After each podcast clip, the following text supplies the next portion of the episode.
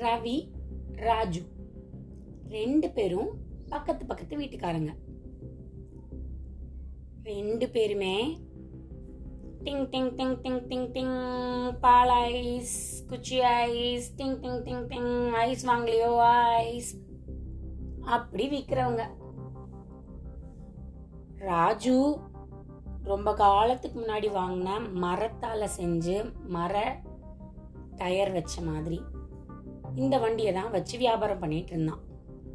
ரவி நல்ல வண்ணமயமா கலர்ஃபுல்லா மேல கொடையெல்லாம் வச்சு அது மாதிரி புதுசா மணி வாங்கி திங் திங் திங் திங் திங் டிங் அப்படின்னு அடிக்கிற மாதிரி வச்சு வியாபாரம் பண்ணிட்டு இருந்தான். ரெண்டு பேரும் காலையில அவங்க அவங்களுக்குன்னு வச்சிருக்க ஏரியா பக்கம் ஐஸ்கிரீம் விற்கிறதுக்கு போயிடுவாங்க. ஆனா ஸ்கூல் விடுற நேரம் மட்டும் ரெண்டு பேருமே ஒரே ஸ்கூல் வாசல்ல வந்து நிப்பாங்க. ராஜு என்னதான் பழைய மரத்தால வச்சிருந்த வண்டி வச்சிருந்தாலும் குழந்தைங்க அத்தனை பேரும் வந்து ராஜு கிட்ட தான் ஐஸ்கிரீம் வாங்கிட்டு போனாங்க.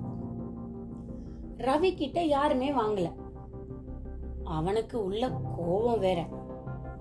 பாரு கலர் கலரா கொடையெல்லாம் வாங்கி மாட்டி வச்சிருக்கிறேன். வண்டியெல்லாம் புதுசா வச்சிருக்கிறேன். இந்த குட்டி பசங்க என்னன்னா அவங்கிட்டயே போய் வாங்குறாங்க. நம்ம கிட்ட வரவே மாட்டேங்கிறாங்க.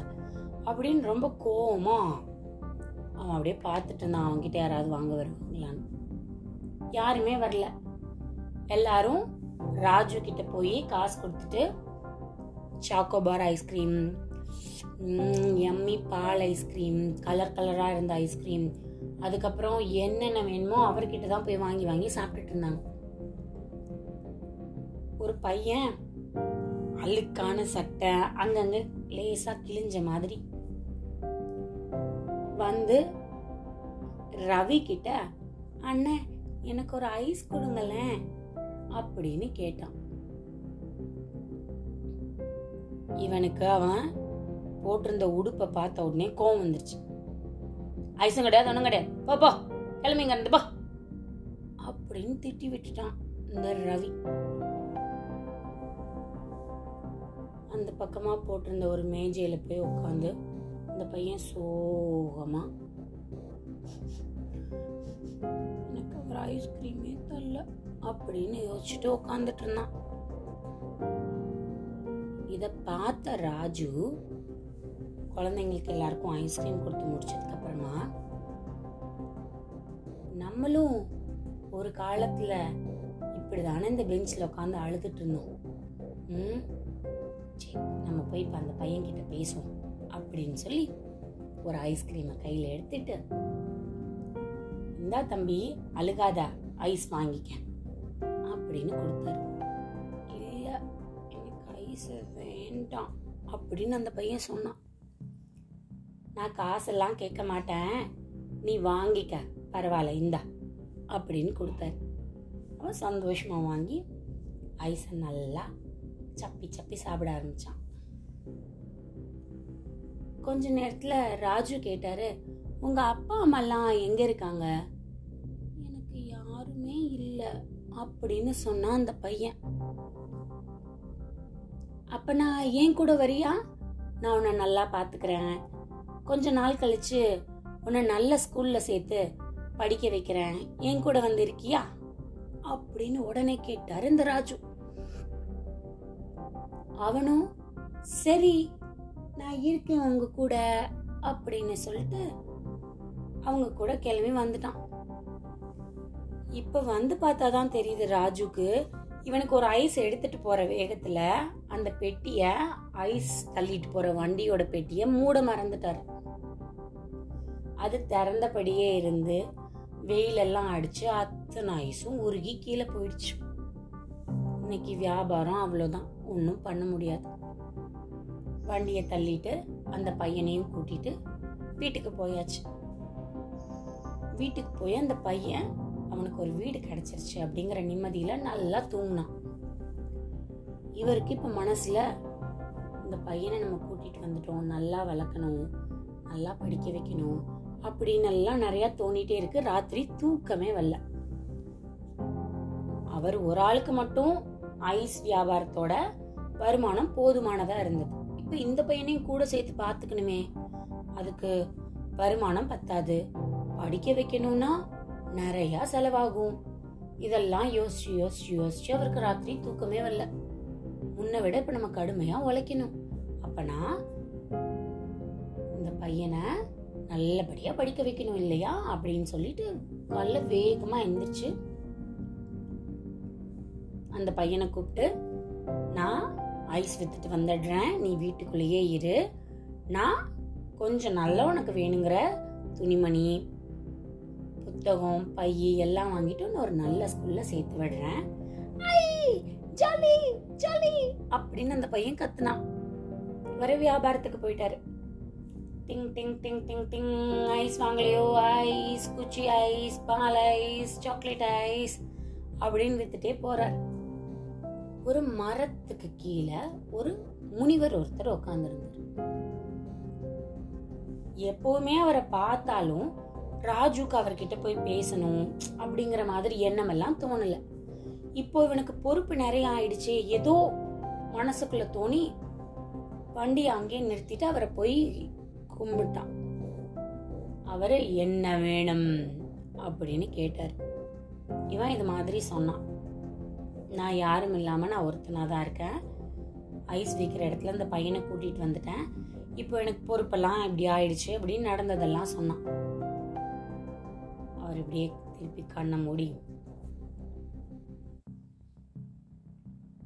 ரொம்ப நேரம் தவம் எல்லாம் இந்த பக்கம் இருந்த கமண்டலத்தில் இருந்த தண்ணி எடுத்து கையில் ஊற்றிட்டு ஜூம் அப்படின்னு அந்த மரமா மரத்துல இருந்து அவனோட ஐஸ் தள்ளிட்டு போற வண்டி மேல போட்டார். டமீல் அப்படின்னு நல்ல பெரிய புது ஐஸ் வண்டி வந்துருச்சு. மேல கொடையெல்லாம் வச்சு குழந்தைங்களுக்கு ஏத்த மாதிரி வண்ணமயமா நல்ல கலர்ஃபுல்லா எப்படி ரவி வச்சுருந்தா அதை விட சூப்பரா. இவர் உட்காந்தும் ஓட்டிட்டு போற மாதிரி அளவுக்கு சூப்பரா ஒரு வண்டி கொடுத்துட்டாரு. வண்டியை பார்த்த உடனே ராஜு ரொம்ப ரொம்ப ரொம்ப ரொம்ப அப்படியே என்ன சொல்றதுன்னே தெரியல. அவர் கால்லெல்லாம் விழுந்து ஆசீர்வாதம் வாங்கிட்டு ரொம்ப நன்றின்லாம் சொல்லிட்டு வரவழி எல்லாம் அத்தனை பேரும் ஐஸ் கேக்குறாங்க. எல்லாருக்கும் கொடுத்துட்டே வராரு. அவருக்கு திடீர்னு தோணுது இவ்வளோ பேருக்கு ஐஸ் கொடுத்துட்டோம். ஆனா நம்ம வாங்கி வச்சிருந்த ஐஸ் இந்நேரம் தீந்திருக்கணுமே அப்படின்னு அதை திறந்து உள்ள பார்த்தா அப்படின்னு ஐஸ் முடிய முடிய மறுபடி மறுபடி மறுபடி மறுபடி அது நிறைஞ்சிட்டே இருக்கு. இதெல்லாம் அந்த முனிவரோட மகிமை தான் அப்படின்னு சொல்லி அவருக்கு மறுபடி ஒரு நன்றி சொல்லி கும்பிடு போட்டுட்டு ஸ்கூல் வாசல்ல வந்து நின்னாரு. இந்த வண்டியை பார்த்த உடனே ராஜுக்கு பெரிய இடியே வந்து விழுந்துருச்சு. ரவிக்கு தானே இடி விழுந்துச்சு. அவன் தானே ஏற்கனவே வண்டி வச்சிருக்கான்.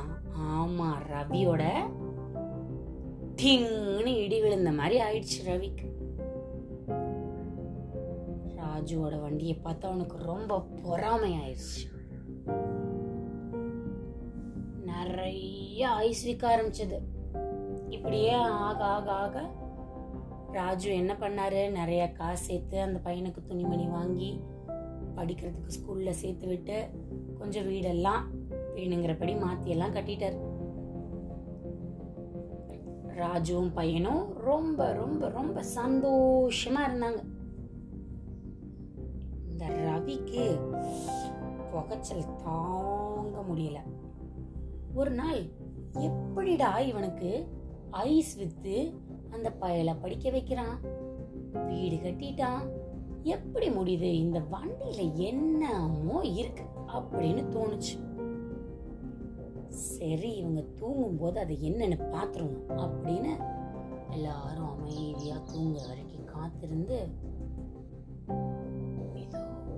நடந்து போய் ராஜுவோட வண்டியில என்ன இருக்குன்னு திறந்து பார்த்தான். அப்படின்னு ஓபன் பண்ணா அதுக்குள்ள சாப்பிட்டுட்டு முடிச்ச ரெண்டு மூணு ஐஸ் குச்சி மட்டும்தான் கிடந்துச்சு. வேற ஒண்ணுமே இல்லை. என்னடா நம்ம நினைச்சபடி இதுல ஒண்ணும் இல்லை. இதை வித்து எப்படி இவன் இவ்வளோ பெரிய ஆள் ஆனா இருந்தாலும் இவனை விடக்கூடாது. அப்படின்னு அந்த ஐஸ் வண்டியை முடிஞ்ச வரைக்கும் ஒரு கடப்பாறையோ மம்மட்டி எடுத்துட்டு வந்து டங்கு டொங்கு டொங்கு டொங்கு டொங்கு டொங்குன்னு அடிச்சு உடச்சு போட்டு போய் படுத்துங்கிட்டான்